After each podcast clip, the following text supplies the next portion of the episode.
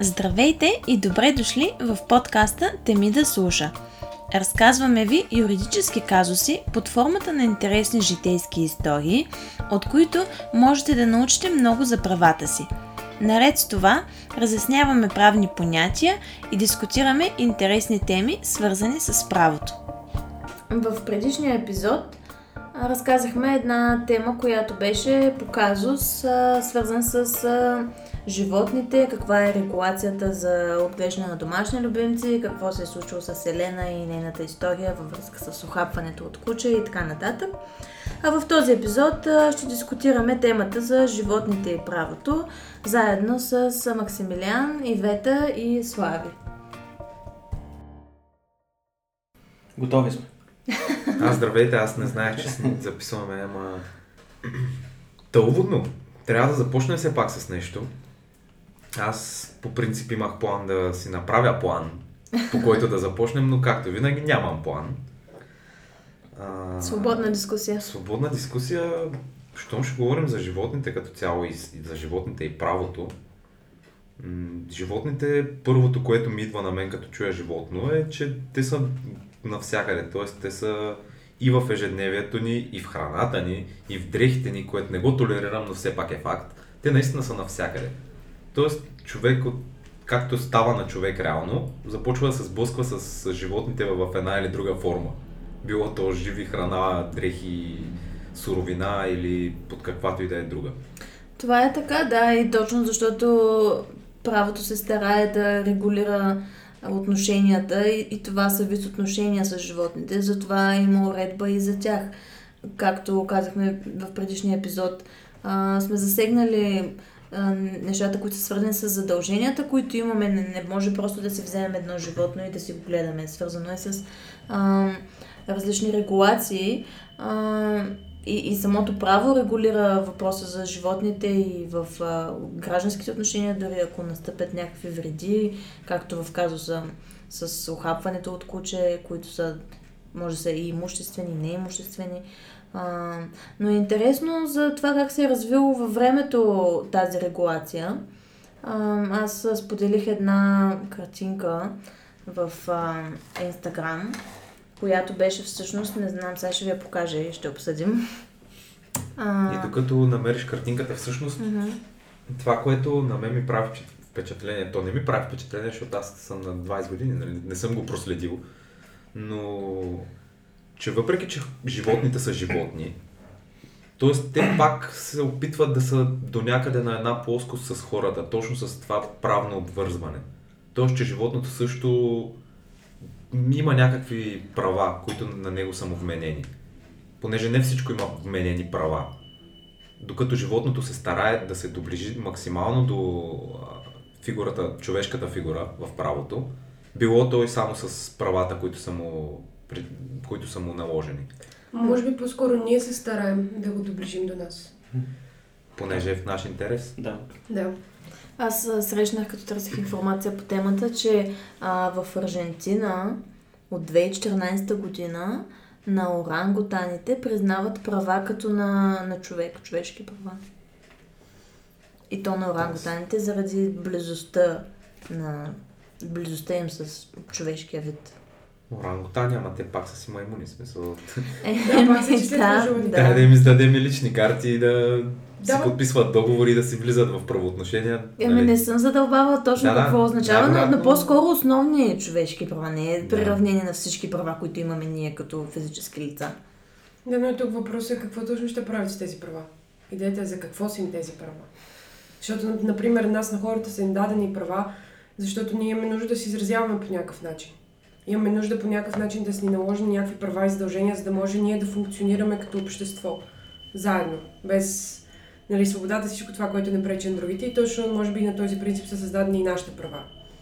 Въпросът е вече при животните, при положение, че те са, действат главно на инстинкти, на основата на първичните си инстинкти, какво ще правят с тези права? Може би по-скоро хората, които са относно това животните да имат права, не си задават този въпрос.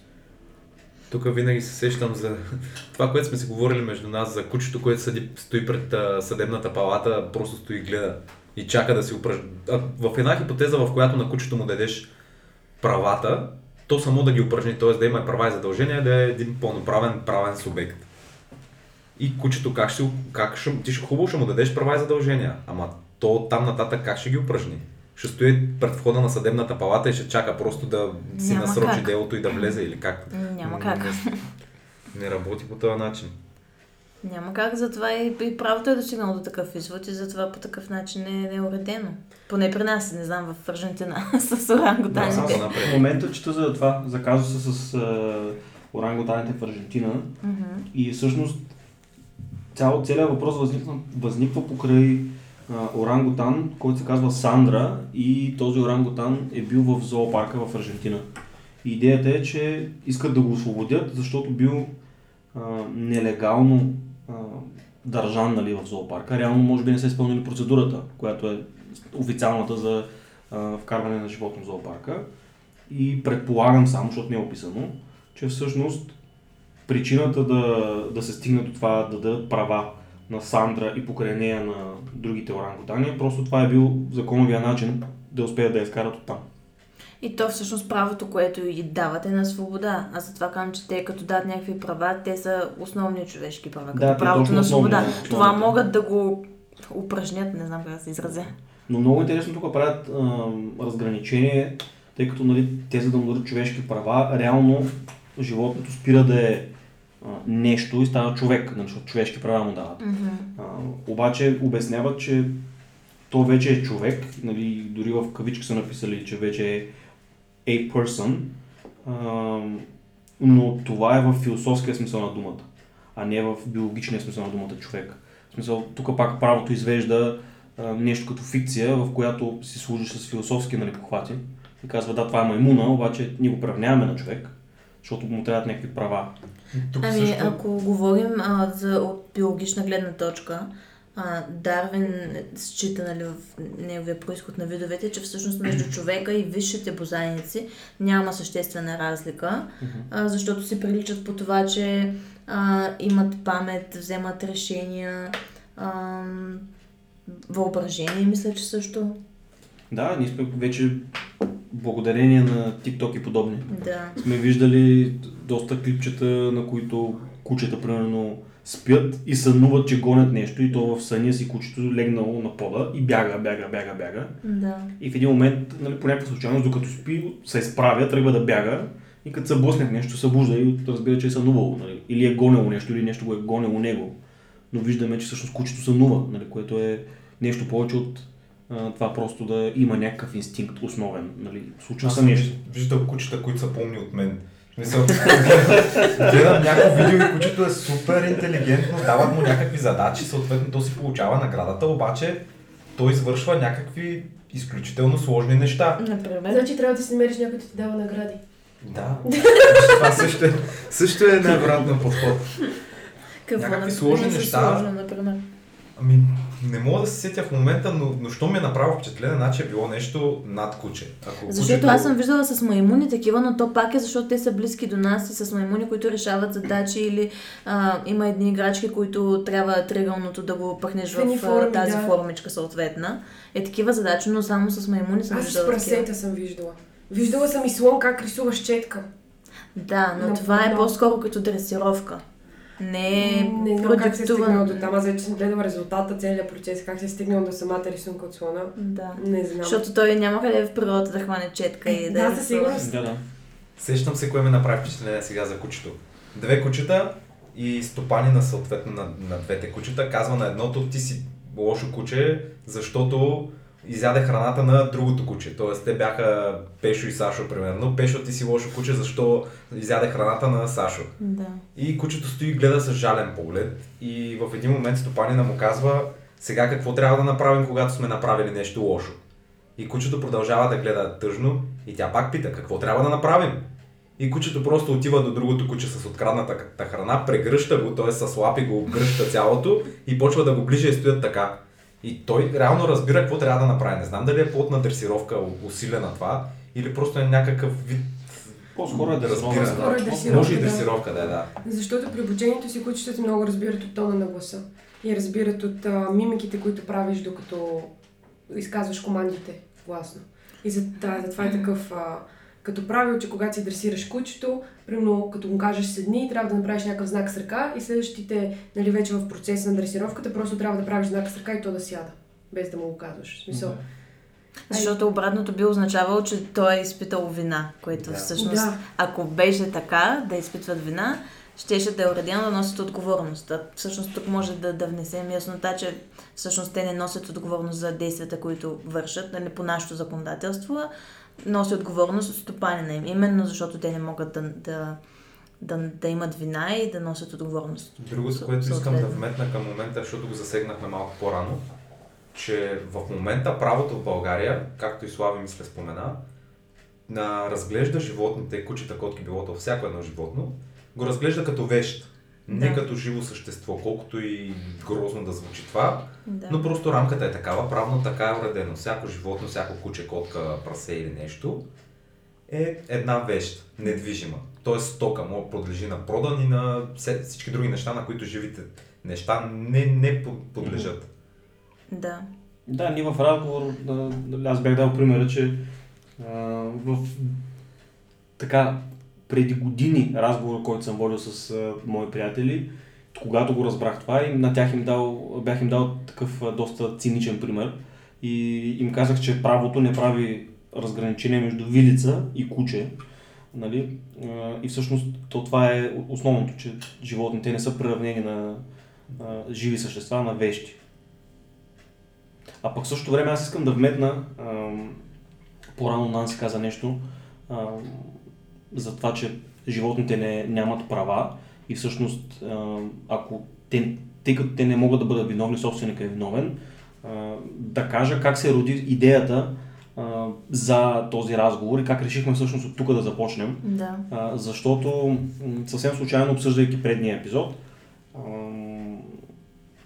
Макс мисля, че ти спомена за историята с Иван Вазов и нещо заприказвахме. Първо прочетох една статия, която беше от някакъв шано сайт типа bratva.bg, papagal.com или нещо супер дебилно беше. Обаче ми привлече вниманието, защото беше Иван Вазов като съдия. Кой е Иван Вазов, защо е бил съдия кога? И аз съм такъв, понеже аз не знаех до преди седмица, може би, че този човек, поета всъщност, е бил и съдия. И викам, а този човек с образование, правно, че пък е съдия. Не, той дори не е имал правно образование. За целта има една книга, която си купих, но не съм прочел все още, в процес на четене съм на Никола Саранов. И тя се казва Иван Вазов като съдия която книга проследява развитието на съдята Вазов реално и неговия житейски път в този му етап от живота, който е сравнително кратък, мисля, че две години максимум, не повече. Той е а, окръжен, околийски, може би, е правилният термин. Съдия За в да. Берковица. Мгм. И е много интересно, препоръчваме на хората, които има, кои, на които им звучи интересно да си я вземат да я прочитат. Та, Слави ти поде разговора в тази посока, защото най-интересният казус на отсъдистването на Иван Вазов е това, че той постановява смъртна присъда срещу куче. Куче, което в духа на тогавашния отомански закон заслужава смъртната си присъда. Какво е направило това горко куче? Горкото куче, сега обаче ще отворя да погледна, просто за да съм сигурен за бройката. Добре, то бройката не е важна всъщност. Да. Мисля, че около 20 на овце. Кучето е на Михаил Парванов. Михаил Парванов е собственика на кучето. Мгм. И въпросното куче изяжда, удушава 20 м, овце на някой си овчар. Овце или ярета, някакви Ярето, животни. овце, бяха, овце да. да, такива животни подлежащи на паша, не знам. Да. Има, имаш и термин тези животни, пасишни. Пасични, Па- да. Пасишни. Да. Да, Попадение е повече, отколкото на кучето. да, да, да, да, да. Да тогава е тази присъда смъртна за, за кучето и тя е изпълнена. Вече Интересно. въпросът е да кажем накрая, може би е хубаво да вметнем, че Иван Вазов съжалява. Нали? След време и написва стихотворение, което Да, казва, казва се Пребитото псе. И всъщност там се личи, че той ам, р- така, разсъждавайки над случилото се с времето, осъзнава, нали, стига до извода, че кучето няма как да е виновно. И може би се разкаива с това стихотворение. Което... Цялото стихотворение е едно тъжно разкаяние на Вазов. Да. да. И ако искате ще ви прочита само един абзац от него, mm-hmm. да.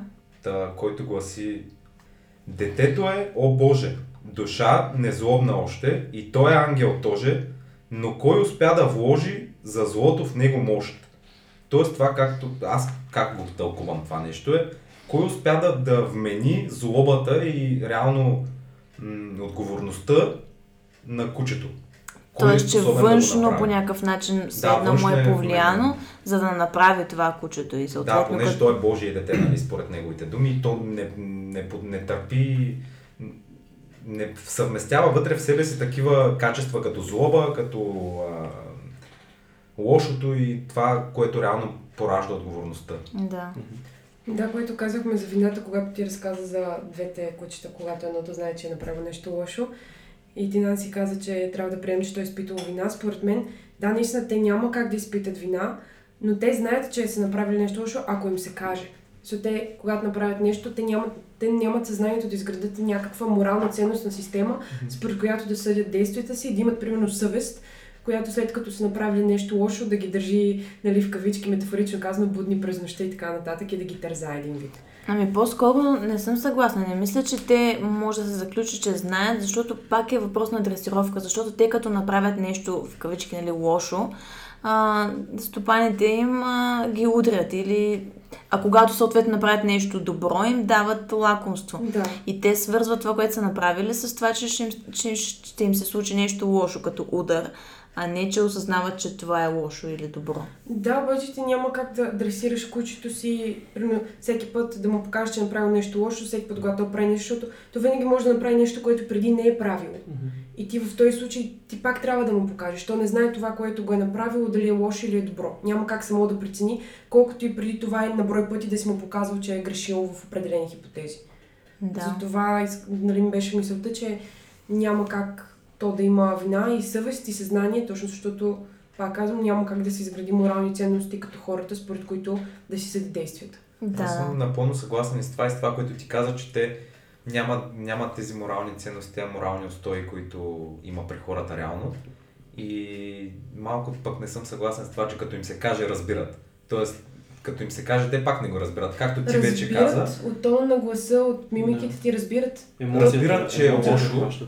Емоциите Но... хващат. Пак трябва да намеря да... Някъде ще го намеря клипчето да го пусна да го видите и вие.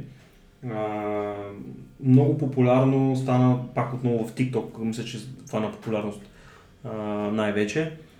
Американец иска да покаже, че животните разбират емоцията и не разбират какво им приказваме. Нали, те не разбират езика ни. Ти можеш да му кажеш добро момче, лошо момче, да му се скараш, да го напсуваш. То не разбира думите, то разбира интонацията. Точно, и да. прави експеримент с неговото куче, отива при него и му, и му повтаря с гаден тон, че го обича. Обаче все едно му се кара и му крещи. Обичам да! Обичам да! Нещо подобно. Обичам да! И кучето супер много се стресира, нали, почва да се дърпа назад, да се влиза въгъла там на стаята. Да, и усеща емоцията, независимо, че той е добронамерен. В следващия момент той казва, сега ще ви покажа другото. И казва, много си грозен моето момче. Ей сегашата за коля. Тази вечер ще те направя на кайма. И кучето кача от кеф, почва да върти опашка, нали, върти се около него, очаквате нещо нали, хубаво да му се случи, защото то долавя емоцията, че емоцията всъщност е много приятна. Точно. И, и това го усещат. Кучетата специално, те понеже така или иначе сме ги подхванали като пример за животни още от началото mm-hmm. на разговора, yeah. те виждат семейството, в което попадат като глутница виждат най-силния като алфа. И алфата трябва да им покаже как те да се държат. И той им го показва точно както в глутницата се случва в да, дивата природа. Алфата показва чрез а, тялото си, чрез езика на тялото си, кое е правилно и кое не. Примерно, нали, сбива се с някой друг мъжкар, показва му, че това, което прави, той не трябва да го прави, примерно не ми пипай женската или нещо друго по-първично. И точно по този начин кучетата така, трябва така да се комуникира с тях в семейството. Точно, точно така се показва. Примерно, дори да е така много да жестикулираш срещу него, да правиш някакви резки движения, то винаги ще се стресне и ще чака да, да. нещо да дойде друго, което не е хубаво в, неговата, в неговия мозък. Неговото, да, неговия мозък. Съзнание щях да кажа, ама после замислих, че казах, че нямат. Аз нали търсих картинката, която исках да обсъдим. Аз ще, ви я покажа, но за слушателите ще кажа каква е. А, една съдебна зала, а, в която ги има всички страни, които си участват в процеса. Нали, има съди, заседатели, има странични наблюдатели, но по средата в съдебната зала е едно магаре. Може да я пуснем направо в инстаграм профила на подкаста после, за да я видят Той хората. Има. Да, всъщност може това да ни е... Тя е на стори и няма а, да остане, но после може да е всъщност да, картинката, която просто да е... да я погледне и на база нашите профилни тук разсъждения, да даде своето обективно мнение върху нея. Да. тази картинка всъщност а, а, показва откъде е тръгнало да се, да се заражда това да има закони, които да са в защита на, на животните, защото ние до сега коментирахме от тази страна, когато а, животното е направило нещо лошо, носи на отговорност, кой носи отговорност и така нататък. А, всъщност това е един случай, в който това магаре а, е било набито и всъщност е имал някакъв активист. А, а, това става, мисля, че историята се развива в Ирландия 1800 и някоя година. А, но нали, човек с изявена гражданска позиция а, прокарва идеята, че всъщност а, това не е трябвало да става и а, магарето е пострадало. Да. И затова то всъщност е основната фигура в казуса, а, а човекът, който го е набил, получава наказание. Тогава е била глоба, но се е предвиждало за при по-тежки а, наранявания при животни да има а, дори затвор. И оттам тръгва, нали, това е бил първия закон, който е станал официален за защита на правата на животните. Оттам нататък вече в другите държави се развива. Но нали, тук всъщност животното, фигурата му е като, като на в процеса.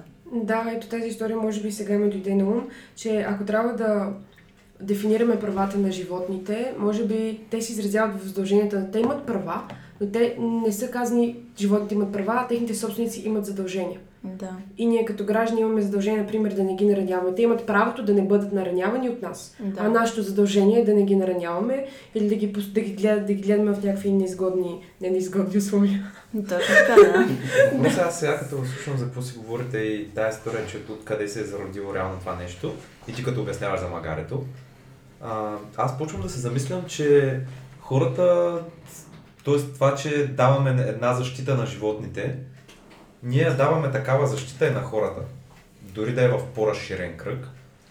Просто дори това сравнение ще излезе, ще излезе малко крайно, ама едно магаре, то със сигурност има еднакво развитие с едно дете.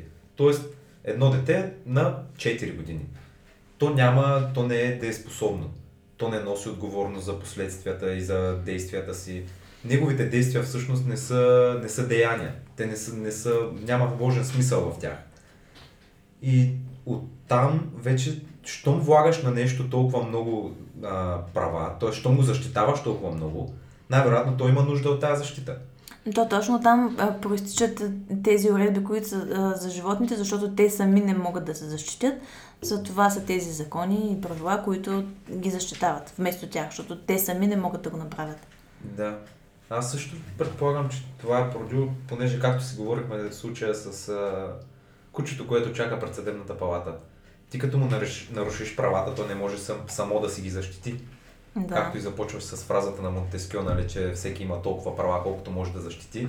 Еми, кучето има много права, ама то не може да защити само нито едно. Ами всъщност цитата е човек има толкова. Човека, да, да. но тогава пък вече е сложен човека като една висша висше същество да защити правата на животните в случая, като по-слаби от него, по-зависими и по-нуждаещи се от тази защита. Да. Така е, да. А, като цяло аз нещо, между другото, слушах нещо ми стана интересно, не че съм най-големия философ, просто а, как, и почна да си мисля как всичко минава през животните. Тоест, а, как всичко има общо реално с животните. И има една книга на Ницше. Тя е тъй рече за Ратустра се казва. И там той споделя, че един човек, за да стане свръх човек, той трябва да премине през три фази. първата му фаза е Камила. Тоест, човек първа, в първата си фаза е като Камила. Той стои, мъкне, служи, не, не си отваря устата, не казва дума, просто гледа, слуша, изпълнява. Да. Втората фаза, след като надградиш Камилата, втората фаза вече е лъва. Тоест, пак животно. И от, от там правя връзката, защото две от трите му неща за схемата на, в схемата на свръхчовека са животни. Mm-hmm. Второто нещо, второто стъпало нали, към ставането на свръхчовек, отново е животно, то е лъв. Лъва, който вече осъзнава какво прави и може да се противопостави, т.е. да каже не, аз това няма да го правя. И третата фаза на това нещо на свръхчовечността, според Нише, е тая на детето. Като не мога да се сетя точно какво имаше предвид под детето, но по-скоро да се, да се радваш на всичко. Независимо приемаш или не, независимо товаря ли те, да отхвърляш ли го, просто да му се радваш и да имаш това детското в теб, което е да не се вглъбяваш много и да не го мислиш толкова много. Да. Ами да, всъщност, може би не само той, но има и други а, такива а, паралели, които се правят между качества, да речем, на, на животните, които се предават от животните към хората. Например, хитростта на лисицата. Да. Или смелостта на лъва. Да. И това, че е цар на животните. Да. Благородството му. Тоест, Аз... да, от тях взимаме пример за такива качества и ги отъждествяваме с хората. Да, аз докато се интересувах по темата за правата на животните, попаднах на две много интересни тези, които нали, се защитават нали, против и за. Mm-hmm. И едната се нарича утилитаризъм, то е по-скоро правило. И то е, се изразява в това, че моралния а, статус на животните и се съпоставя с това какви са морално значимите претенции в обществото сега. Например, преди не е било а, неморално да убиеш животно, защото не е имало животни по магазините и ти е трябвало да убиеш животно, за да си изхраниш. Но в днешно време а, е лошо да убиеш животно, защото ти буквално можеш да, да си го купиш от магазина и един вид при това изобилие на пазара няма смисъл да унищожаваш популации. Но това може би не е много добър а, пример за правата на животните, защото по този начин а, се пренебрегват правата на индивида за сметка на групата. И така един вид излиза, че ако убиеш един човек, а, за да защитиш останалите, то това е морално. Което със сигурност много хора биха го спорили, включително и аз. Аз мисля, че тази теза по-скоро се използва от а, такива движения, които са на вегетарианци и вегани, а, не за индивиди, за група, като аргумент защо да не се прави, ами за да се защитят а, точно защото има изобилие и не е необходимо да, да се убиват. Тук ще влезем в дискусия, която може да е изцяло отделна дискусия, ама айде да пробваме по-кратко сега да, да я завъртим като тема. А, всъщност, това, което казваш за животните, отварям една скоба преди това. А, бил съм 10 години някъде вегетарианец. След 8-та спрях да, да ги боря. Ама вегетарианец само яздата прекъсна, не веган, нали? Вегетарианец, да. Вегетарианец какво яде? Само яде месо, не яде месо, яде млечни. А, включително и риба яде вегетарианеца. Така ли? Аз мисля, да. че не яде риба. Не, да. глупости приказвам. Вегетарианецът не яде риба, но има подвидове. Има а, паскетарианец от италиански паска, което са такива вегетарианци, които ядат риба. Нали? А има си подвидове вегетарианци, вегетарианци главният вид не яде риба. Точно така, да. А, но този аргумент, който е за магазините, най-вече, нали, че можеш да си купиш а, месо в магазина, а, от една страна ти е нали, контраргумент защо, защо да не нараняш други животни. А, нали, защото просто има вече много животни, които са да. убити за, за, за, за да станат да. за храна.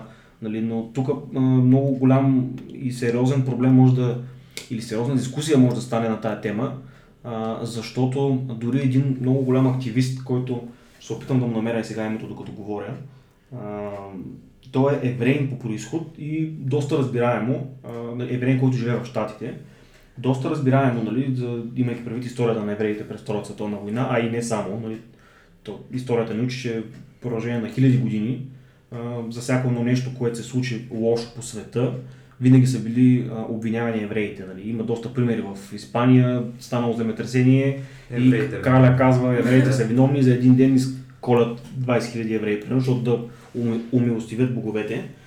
А, нали, той въпросният човек в един момент реш- а, раз, така, живота му се завърта в тази посока, че решава да стане веган. Но той става доста така, сериозен активист и дори казва, че ние трябва да спрем холокоста над животните. Това е точният термин, който той използва. И нали, имам доста лекции негови. Сега опитвам се да го намеря. Ако искаш аз да вляза в твоята скоба, докато ти Да. се опитваш, за, защо аз сега си го мисля също това, на база твоето волеизявление, разсъждение и прочее. Окей, има го, има го месото в магазините, не е нужно да убиваме, за, за да си набавим храната. А нали говорим за права на животните. Тоест, с какво кравата, която аз няма да убия на поляната, прето нас, е, има повече права от кравата, която аз ще отида да си купя от магазина, примерно. Защо Ами, едната крава може да живее, т.е. тя е- попада под някаква защита, т.е. аз нямам право да я убивам, а другата, която си я купувам, тя, пак ще е убита. Независимо дали аз или някой фермер от някъде ще я убил, ще я пакетирал и аз ще я ям накрая. Еми да, ма се предполага, че аз ако си отглеждам моето си пръстя, аз мога да си го убия, ама ти не можеш да дойдеш да ми го убиеш. Освен ако не съм касапен. Е, не ти го продам. Пак не е може, друго. защото това е нейна е собственост, това е както го разглежда правото. Да, това е нейна вещ. Ти нямаш право да вършиш каквото и да било. Затова ти, ако виж, ако ти си гледаш кравата на поляната и кравата си е твоя, убий си я. Ти имаш право на нейния, над нейния живот, защото тя се категоризира като вещ от обществото и ти можеш да правиш каквото искаш с нея. Да, да, аз говорех просто по-общо защо едната крава се ползва с защита. В случая тая на поляната, която е моя, аз я обичам и съм се отглеждал. Защото ти я защитаваш, ти й даваш защитата. Тя всъщност се ползва от защита, но няма защита от теб, защото ти можеш да я убиеш. Да. И в този смисъл и двете я нямат тази защита. Те са на волята на собственика си. В един случай обаче собственика си ти, едно физическо лице, една крава. В другия случай са примерно 100 крави Тоест в една всяка ферма. крава стои един сатър, просто различен човек Да, го държи. да, няма тя решава дали ще го пусне или не. Да, ти я защитаваш от други, но тя не е защитена от теб, ако ти решиш да я заколиш. Мгм. То има, по тази тема има и, и басни писани, доколкото помня, за, за гъската, която е а, гъска в някаква ферма. И всички животни ги е страх от фермера, и обаче гъската по-глупаво животно явно, нали, нямам представа биологично как стои въпроса. Нали? Използвате за пример. И тя много си обича стопанина и всички се плашат, когато идва стопанина в хамбара нали, при животните. Обаче гъската винаги отива първа при него, защото казва, той ще, ето, той ще ни храни днеска. И я огояват, и огояват, и нали, всички животни се да ги огоят, и гъската става една голяма хубава, и, казват, и другите животни все едно и казват, абе, внимавай, защото си точно цътъра, нали, ще дойде Е момента. това. И всъщност то така и става, нали? И това е полуката от баснята, че той, който нали, едва ли не ти мисли толкова много добро, може би да не е баш така. Нали? Тук про- прословутата българска а, поговорка много добре, не на добре. нали? Да. И, и всъщност гъската накрая на а, Деня на благодарността, тая, тая пуй, където си я колят американците. А, но да се върнем на темата с, с а, кравите, мисля, че има по-добър аргумент защо едните се ползват от, нали, с някаква протекция, другите не. Защото а, кравите, които някакви хора си ги гледат или свободно, не, не знам дали имат вече крави, свободно пасат някакви диви, нали, да, някой не ги е опитомил, но тези, които са в кладниците за месо, а, които всъщност ги купуваме от магазина в последствие, а, те са на сила и изкуствено развъждани големи популации. Да. Нали? И всъщност тук много, много се засяга този аргумент, че те тези крави нямаше да съществуват, ако хората не бяха да имат тази индустрия да създават местни продукти. Нали? Защото в момента има един брояч, такова направено сайт в, в интернет, който ти казва на годишна база и той е нали, лайф постоянно цъка, колко животни са избити. Нали, ти ако цъкнеш, е, сега ако намерим, и те нали, цифрите летят с някаква страшна скорост. Примерно най-много се убиват, мисля, че пилета, защото най-много се яде пилешко Да. и са някакви милиарди пилета на година. А, нали, някакви, мисля, че почти милиарди пилета а, прасета, телета на година или милиони поне стотици. А, риба супер много също се избива и идеята е, че те, тези животни нямаше да ги има, ако ние не, почне, не целенасочено не ги развъждаме. Защото нали, Това е просто един такъв процес, който сме го индустриализирали и оптимизирали от наша гледна точка. Да, но според мен пак има едно такова свръхконсуматорство и според мен просто прекаляваме с, с производството. Защото според мен пазара произвежда много повече, отколкото един човек би могъл да изяде. И е, за да. това се злоупотребява, защото примерно попадала съм на някакви клипчета, а, снимани тайно във ферми, как взимат теленцето от майка му, то плаче, той е просто, нали аз съм много емоционална и на такива Да. клипчета много ми действат. То е ужасно. То просто е пократително. И според мен това не е нужно. За Тук мен- вече, според мен, влизаме в другата тема Да, за или против веганите. Само да, да с, с това мисля да я приключим тази тема за веганите. Сайта се казва thevegancalculator.com и наистина от 54 секунди, всъщност първото нещо, което виждаш е брояч на секундите. От колко секунди си в сайта и отдолу живи данни, брояч за всеки вид животно, което е било убито за храна за, за този период. Значи няма да ви ги изброявам всичките, но за минута и 9 секунди 135 000 пилета, 2600 заека, 3500 прасета. Напомням, това пак за минута и 20 секунди.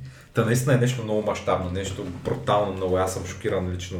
Не очак... Очаквах да е много, но не очаквах да е чак толкова много. Еми, все пак е в световен мащаб. Да. Да, но по темата, това е много интересно, не се сетих аз по-рано да, да изслушам някои от лекциите отново, защото аз съм ги слушал друг път на въпросния м- активист евреин, за когото споменах. Намерих го, той се казва Гари Юровски.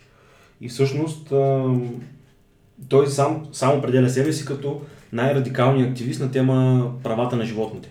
И, и лекциите му наистина са много, много интересни, защото а, сега, разбира се, той е веган, за всяко едно нещо там, което може да се яде местно, той има готови заместители и винаги в, в лекциите казва, ако се ядат яйца, има вече веган яйца, ако се ядат пържоли, примерно има веган Има пържоли. веган месо, да. Да, нали? Мисля, че Има- даже в Доминус, понеже преди малко ядох, Да, има Beyond Meat, с... да, Beyond Да. Meat, да.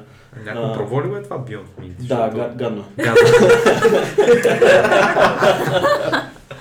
Не, всъщност, всъщност нали, аз мога да го кажа от гледна точка на човек, който е бил вегетарианец, като мине известно време, в което не си ял месо, тези заместители са ти по-вкусно и пържоли. Защото когато го забравиш този вкус, аз буквално на, на нещо, което много далеч от месо, вече не помня какво ядене, са му сложили подправка кимион. И то блъска на Аз съм- кебабчета. Аз съм побъркал, защото се яда кебабчета, защото кебабчето е пълно с кимион. И мен това ми стига, за да си отоля все едно вкусовите рецептори, че ям нещо местно. Защото много често ги свързваме тия неща с подправки. Еми, то всъщност и вкуса на нещата, които са Да, сготвени от защото месо, ние- идва от подправките, Точно не така. идва Да, от самия да. продукт месото. Да, да. Та, връщаме пак на Гари Юровски. А, много интересни а, съждения има той по тази тема с животните. Както казах, той твърди, че в момента се извършва холокост над тях. Да. И това му е нали, мисията на живота. А, лично аз тогава, като а, много се бях надъхал, като гледах някакви, много ме изкефи този човек. И му писах и тогава някакъв имейл. И, и нали, защото той казва, че а, много неща, които вярваме, и то а, прави някакви разграничения се едно между културите в различните места по света. И той казва, че много неща, които вярваме, всъщност е измислица, а, нали, която е просто такава културна някаква приумица. А, и аз му бях писал един имейл и викам, добре човек, нали ти казваш, млечните продукти не са полезни. Да, обаче ние в България имаме кисело мляко, което никой друг по света няма такова кисело мляко. И ние знаем, че нашето кисело мляко е полезно. А, нали, като първо съм направил увод, увода, че нали, не съм против него, вегетариан съм, така, защото нали, това. Аз Ще Слави, ще стане кисело мляко, то е полезно, юсък. нали, нали, ще стане голяма битка, ако не го направят това. И, и всъщност той отговори и понеже той наистина е много крайен, не- много правилно определя сам себе само си. пак да му кажеш фамилията Да. ни, най-вероятно може и да го сложим в поста. Ще го после, сложим в някакъв интересно. Гари Юровски. Юровски. Да. И той казва така, много нещо от сорта на Bitch Grow the Fuck Up, примерно. А, в Бразилия твърдят, че, тях, че само там има тютюн, който е полезен. В Намси, където твърдят, че само там има оцет, който е различен и е полезен. И в България явно твърдите, че само вашето кисело мляко е полезно. Това са тотални измислици. Спри да ги вярваш и разбери, че Холокоста се случва отново сега. И това беше имейл. Нали, и в смисъл... Отново крайен ясен. Да, крайно ясно, нали, много, кратък, много кратък отговор, обаче много... Нали, доста директен. Доста директен, да, доста директен. И на който му е интересно това, може би наистина ще му бъдат интересни а, дали някакви статии на, на, на Гари, дали а, директно в YouTube има по един-два часа някакви негови лекции. Много говори наистина за правата и, и прави доста паралели с евреите, с концлагерите и с нали, паралел между концлагера и кладницата в момента и някакви такива неща. Да, то всъщност, като се говори за права на животните, всъщност може да кажем, че има различни степени, защото са различни и правата. И да речем в момента е уредено а, те да имат а, правото да се отнасят към тях а, а, не с жестокост, хуманно и така нататък. И всъщност най-крайното е това с веганството, нали? те да не да бъдат използвани за нищо, което е в употреба на човека. Но това е все едно последната стъпка от към права, но просто ние в момента сме на етапа, в който им даваме определение, Да. но не всички, които Да. могат всъщност да имат. Аз мога да прочета един цитат, който, негов, който а, засяга точно правата. А, нали ще го превеждам на момента, защото е на английски. А, не е твое право. Дори да е базирано на традициите ти, на обичаите ти или на навиците ти. Не е твое право да отказваш тяхната свобода, разбирай животните, и да ги нараняваш, да ги поробваш и да ги убиваш. Това всъщност не, не, не е това, което правата представляват. Това всъщност е несправедливост. Няма контраргумент на веганството. Приеми го, извини се и продължи нататък. Нали, това е неговият цитат. Ами има контраргумент. Който е? Ами всъщност, ето преди хората, нали, в говоря в далечното минало, Мгм. когато са убивали за да... Примерно хората, които са живели по много студените части на планета Земя, ми извинявайте, но те няма как да оцелят без да ядат месо, без да използват някакви кожи, за да се стоплят. Просто трябва да се приеме, че в крайна сметка ние сме хищници и човека като такъв седи на най-отгоре на хранителната верига все пак. Усещам как ще ни сцепят веганите. Също. Съжалявам, аз не го натрапвам, държа да кажа. Не, защото определени твърдения, нали, знам какви са позициите, нали, определено човека не е хищник. Да, но да не влизаме в тази Да дискусия. Аз да, мисля, че да. въпреки всичко, заради аргументите, които се казаха, може пък и някой да стане веган след като слуша Може това. да. Вероятно. Да. Имам предвид, че ето сега се говори за правата на животните а, в такива времена, в които всички основни нужди са ни подсигурени от магазините. Ако, повярвайте ми, ако в момента ми се налага сега да, се- да се прибера вкъщи и да си а, изпържа яйца, да трябва да ходя да гоня риби в а, реката и да убивам елени с а, лък, ми няма да мисля дали тия животни имат права, ще се задоволя глада. Мисля, не мисля, че и веганите, които много се извинявам предварително, но просто не мисля, че ако те бяха поставени в такива условия, нямаше да има откъде да им се направи веган месо, а, веган не знам си какво си и някакви всякакви Е, неща, да пасат. Да, 100%. Или нещо друго, което пак могат да си го набавят. нали? Да, то може би е интересно да се проследи от кога да започват да ги има като течения за вегетарианство и веганство, защото със сигурност не е от, още от това време, за което ти говориш Да. с а, гоненето, да сами да си гоним храната. Но да, оттам тръгва. Той и затова този вирува в нашето време и всъщност съветва Мгм. нас като в, в, за нашето ежедневие. Не, той в древността е имал, не в древността, сега използвам термини исторически, дето не ги знам дали са правилни, ама в миналото е имало различни философски течения, които са проповядвали такъв тип живот, нали, в който не нараняваш други. А, това мисля, че е силно на, на изток, към Азия и Ориента. Има такива а, философски течения. Въпросът е, че да, когато се гледат нещата в а, контекст, Индия е толкова бедна, че те по принцип не ядат месо. Много от индийците. Просто Не, защото не могат да си го позволят, е нямат да. да. По други По съображения. други съображения, точно така. В момента, според мен, се налага просто да се разисква тази тема, защото ние като човешки създания имаме съзнание, може да размишляваме, имаме разум, докато според мен един вълк, като тръгне да убива, не си мисля, бе, тази сърна сега имам ли право да я убия, имам ли право Не, да отнема живота нали, в крайна сметка, според мен от тук идва, може би, корена на всичките дискусии, вегани, вегетарианци и така нататък. Просто защото ние съзнателно сме решили, че може би има нещо нередно в това и сме започнали да размишляваме върху него. Но в същото време аз пак нещо, което го казах и по-рано, нали, ти го казваш, че това е така, защото ние сме еволюирали а, и ги разсъждаваме по тези въпроси, благодарение на това. Но точно Дарвин, който а, говори за еволюция, казва, че между м- хората и той ги нарича висшите бозайници, трябва да видим кои са, няма съществена разлика. Ами то, понеже тук е просто логически няма... Но той как има кажа, пред... логически, логическият ти постулат, май се казва, е грешен, защото ние не сме еволюирали. Нали, не можем да, еволюира, да еволюираме за 2-3 хиляди години, то става за милиони години това нещо, или за десетки хиляди, стотици хиляди години. А, така че то може би не е да кажа на еволюция. еволюирали от, от към... От, От към разбиране. Не, от към а, животни. Да, ама ние не сме, ние сме като, като другите бозайници. Еми да, ма Разбиранията не са други, защото Да, точно сме... за маймуните има пред... Ако приемем тази теория, че ние сме продължение на маймуните, Е, всъщност най-близко до хората от еволюционна гледна точка са медузите и не знам кое беше още. Еми да, ма те не са си направили градове. Те не записват подкасти. Следователно ние не сме, те не са като нас. Ние Разбира сме се. по-висши тогава. Разбира се, да. Нали, има, не можем да отречем, че има някаква разлика между мъркотелите и хората, нали, някаква еволюция. защото ти кажа, ние не сме еволюирали. Не, защото в, в твърдението, което, Почувствахме се обидени.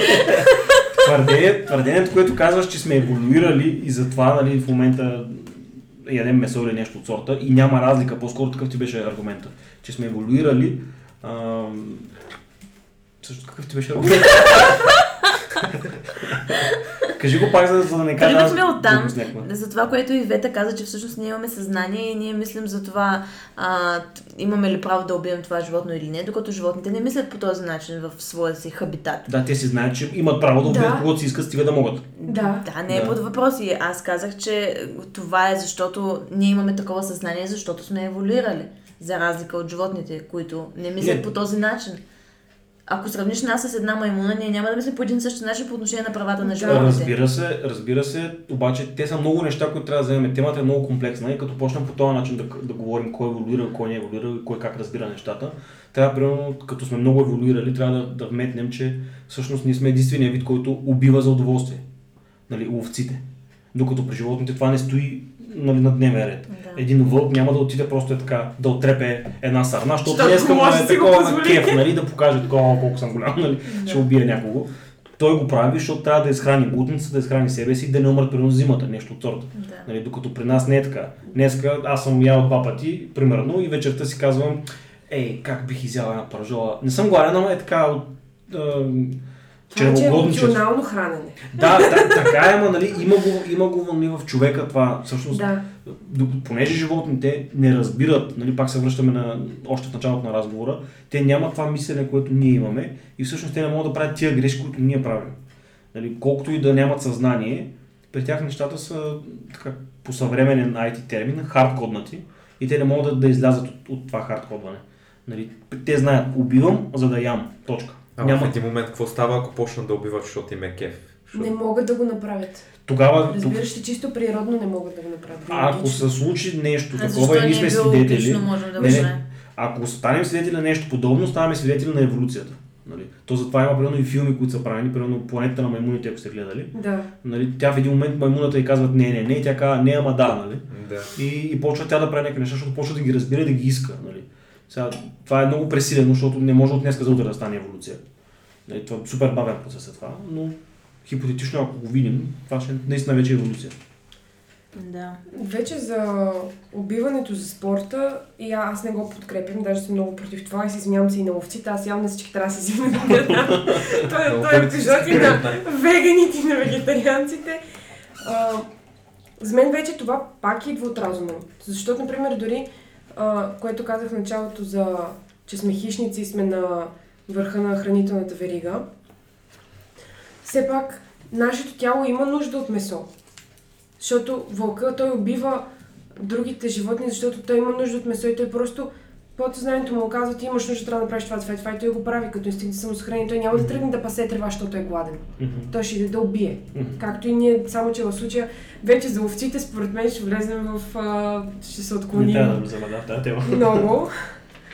Но така, общо взето, моята крайна обобщена теза е, че животните не трябва да имат права, защото те не могат, как да го кажа, по-скоро тези права не могат да бъдат консумирани от тях, един вид не могат да бъдат упражнени, но трябва да бъдат закрилени, защото те са много голяма част от нашето ежедневие. И, например, ако ми наранят моя домашен любимец, това на мен ще ми причини някаква емоционална болка. Неимуществена то... вреда. Да, точно така, благодаря. точно така, да.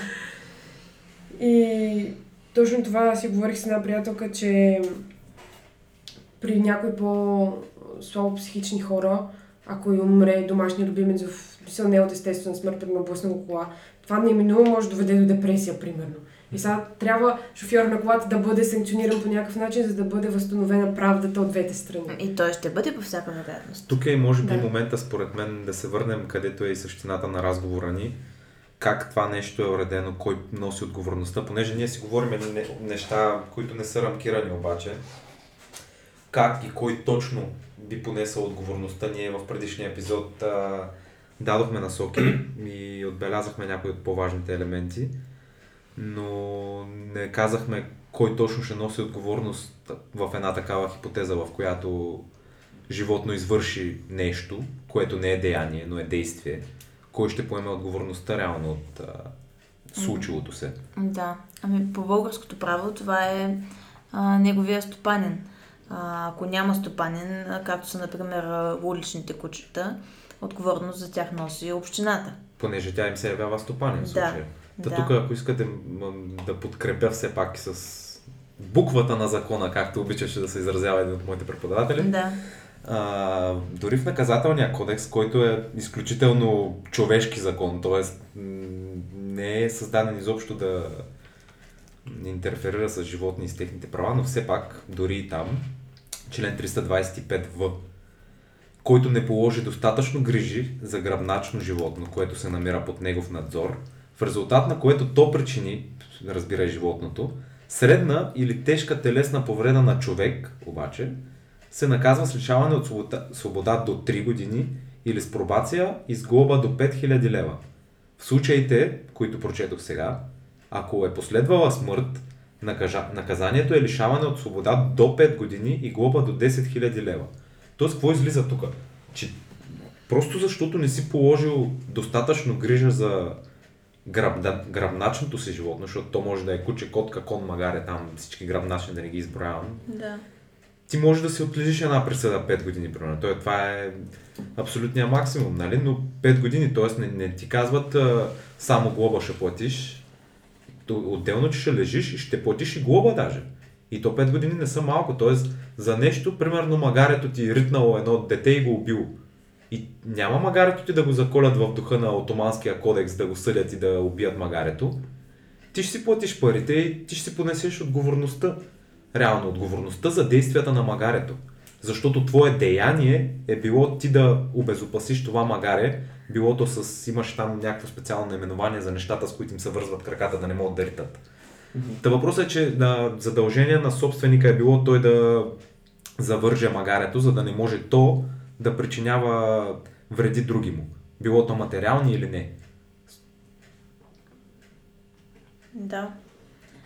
То освен в този закон и в другия, който ние цитирахме за закона за задълженията и договорите, където е описано кой носи отговорност за вреди, които са причинени от животни, си има и закон, който е за защита на животните. Там в най-голяма степен е описано всъщност какви са точно нали, нашите задължения, освен по отглеждане и така нататък. Това, че не трябва да се проявява жестокост и има описано много подробно какво е жестокост. Така че в, в тази степен на уредба също... Аз го погледнах този закон за защита на животните, понеже до сега не ми се е налагал. Никога не съм отварял до вчера, примерно, докато все пак да погледна за какво става въпрос. Да. И понеже е много голям проблем, то само скоба отварям, защото това също е огромно, много мащабна тема за изоставането на животни. Тоест, взимаш си куче, проблема с бездомните кучета. Взимаш да. си куче, изоставаш го, съответно то прави по поколение бързо и става проблем. Стават бездомни кучета. Дори в член 7 от този закон за защита на животните, във втората алинея, точка 10, а, всяко действие или бездействие което причинява продължително или повтарящо се страдание на животното или увреждане му на, на здравето му или стрес. Това се смята за жестокост, както се смята за жестокост И въпросната точка 10, която казах преди малко, изоставянето. Тоест, изоставяйки животното, закона това нещо го третира като проявена жестокост към него. Mm-hmm. И т.е. това нещо е, подлежи на някаква санкция. Да, защото ти го мъчиш в случая, понеже ако кажем отглеждаш го в домашни условия продължение на една-две години и изведнъж решиш, че вече не ти трябва, защото си безотговорен и го изоставиш, ти го принуждаваш да живее в една среда, в която той никога не е живял. И за него това е с някакъв вид стрес, да. някакъв вид мъка, някакъв вид страдание. Точно да, да, да. това. Най-малко, което е ти си, примерно, котката ти е свикнала да живее постоянно под... А, тоест да няма нуждата от лов, да си търси там храна, да, да стои на студено зимата. Просто тя винаги стои и се храни с някакъв уискас, който струва повече от моята месечна храна. И той е супер задоволен, има любов, има храна, има топлина и в един момент ти го изкараш на улицата, където няма да има нито едно от трите. Да, да. Хем ще е гладно, хем ще му е студено, хем ще горитат като минат по тротуара. Именно точно липсата на тези инстинкти да се пази се изразява в новото страдание. И тук санкцията, а, която този закон постановява, е, че който прояви жестокост към животно, независимо по смисъла на член 7 е члена, в който са изброени всичките неща, които са проява на жестокост, се наказва с глоба от 500 до 1000 лева. Освен ако деянието не е престъпление, нали, по наказателния кодекс, който цитирахме малко по-рано. Mm-hmm. Което пак 500 или 1000 лева ти усещат се в материалната ти сфера. Разбира не са 5 лева, 10 лева. Тоест, mm-hmm. пак има някаква санкция. Тук вече, пак отварям скоба, пак е много голяма тема, колко се спазва за... А, кой санкционира реално? Това вече е друга тема за да. съблюдаването много на е- закона. Е, много е мащабна и пак ще избягаме от нашия фокус. Да. Всъщност, мисля, че уредбата, която е в, в България е на достатъчно добро ниво и от към защита на, да речем, техни права и от към задължения, които имаме ние към тях. В сравнение с други страни. Не да, сме стигнали аржентинците, които са дали права на орангутаните. Е, както новозеландците са много напред. Какво е по тая тема? Еми, 2012 година дават права на река и всичките обитатели. Ето, това е друга тема. Трябва да говорим за, за, за растения и природни обекти. Някакви. Това звучи като права на природните обекти. Какво работи шеф на водопад? да имаме теми за дискусия за, за, за следващи такива. Та, в връзка последно по тази тема с а, развитието, аз докато не погледнах каква е уредбата, аз си мислех, че ние сме много назад, т.е. че няма почти никаква уредба. А както Нанси каза, тя е изключително стабилна и обемна. Тя обхваща много ситуации и е кадърна уредба според мен. Доста добре са направени нещата, така че да се уреди реално положението на животните и отношението към тях. То може би проблема е, че хората не знаят и не ги търсят да, права. Да. Затова сме ние. Затова сме ние да им кажем. Да повторете пак закона кой е. Закона за защита на животните. Да всеки, който има желание, може да погледне и да види колко добре ни е уредена, уредено отношението към животните и какво не трябва да правим и какво трябва да правим съответно за тяхното опазване и развитие. Да, ако се породят някакви въпроси, могат да ни пишат в социалните мрежи, в Инстаграм, в Фейсбук, където може да продължим дискусията с слушателите, да изкажете те своето мнение по въпроса. А ние може да се ориентираме към. Аз мисля, че доста добре се получи нашия нещо като пилотен разговор. Mm-hmm. Все пак засегнахме много неща, като някой може би излишни, ама то, затова съм и експерт на излишна информация. да. Така е, така е. Нормално е. Надявам се поне да сме ви били една идея полезни, една идея забавни и развлекателни. Но важното е да ви харесва това, а което се случва. може да направим един а, епизод, който да говорим за... Тъй като стана интересна дискусия, път, че се извинявахме няколко пъти на, на вегетарианците. Да видим дали вегетарианците имат права. Добре. Политически коректна дискусия. Ще получим въпроса. Да. Аз не знам колко пъти ще се извиня в тази тема. Ако трябва да участвам. Ами добре, това беше всичко от нас. Надяваме се този формат а, на епизоди а, също да ви е интересен и полезен под формата на дискусии. А, ще продължаваме да правим такива, наред с историите. Може да ни последвате в Instagram, в Facebook, в любимата си платформа за подкасти. Има ни в повечето популярни, като Spotify, SoundCloud, Apple и Google Podcasts. Качваме и в YouTube дискусиите, а скоро ще почнем да ги записваме и като видеа. Не забравяйте за това, което е казал Монтескио, че човек има толкова права, колкото може да защити, затова бъдете будни за правата си и ги упражнявайте. И не само вашите, и те на животните, защото те не могат да ги упражнят вместо вас. Точно така, Така да. че с това може да закрием нашата сбирка. До следващия епизод.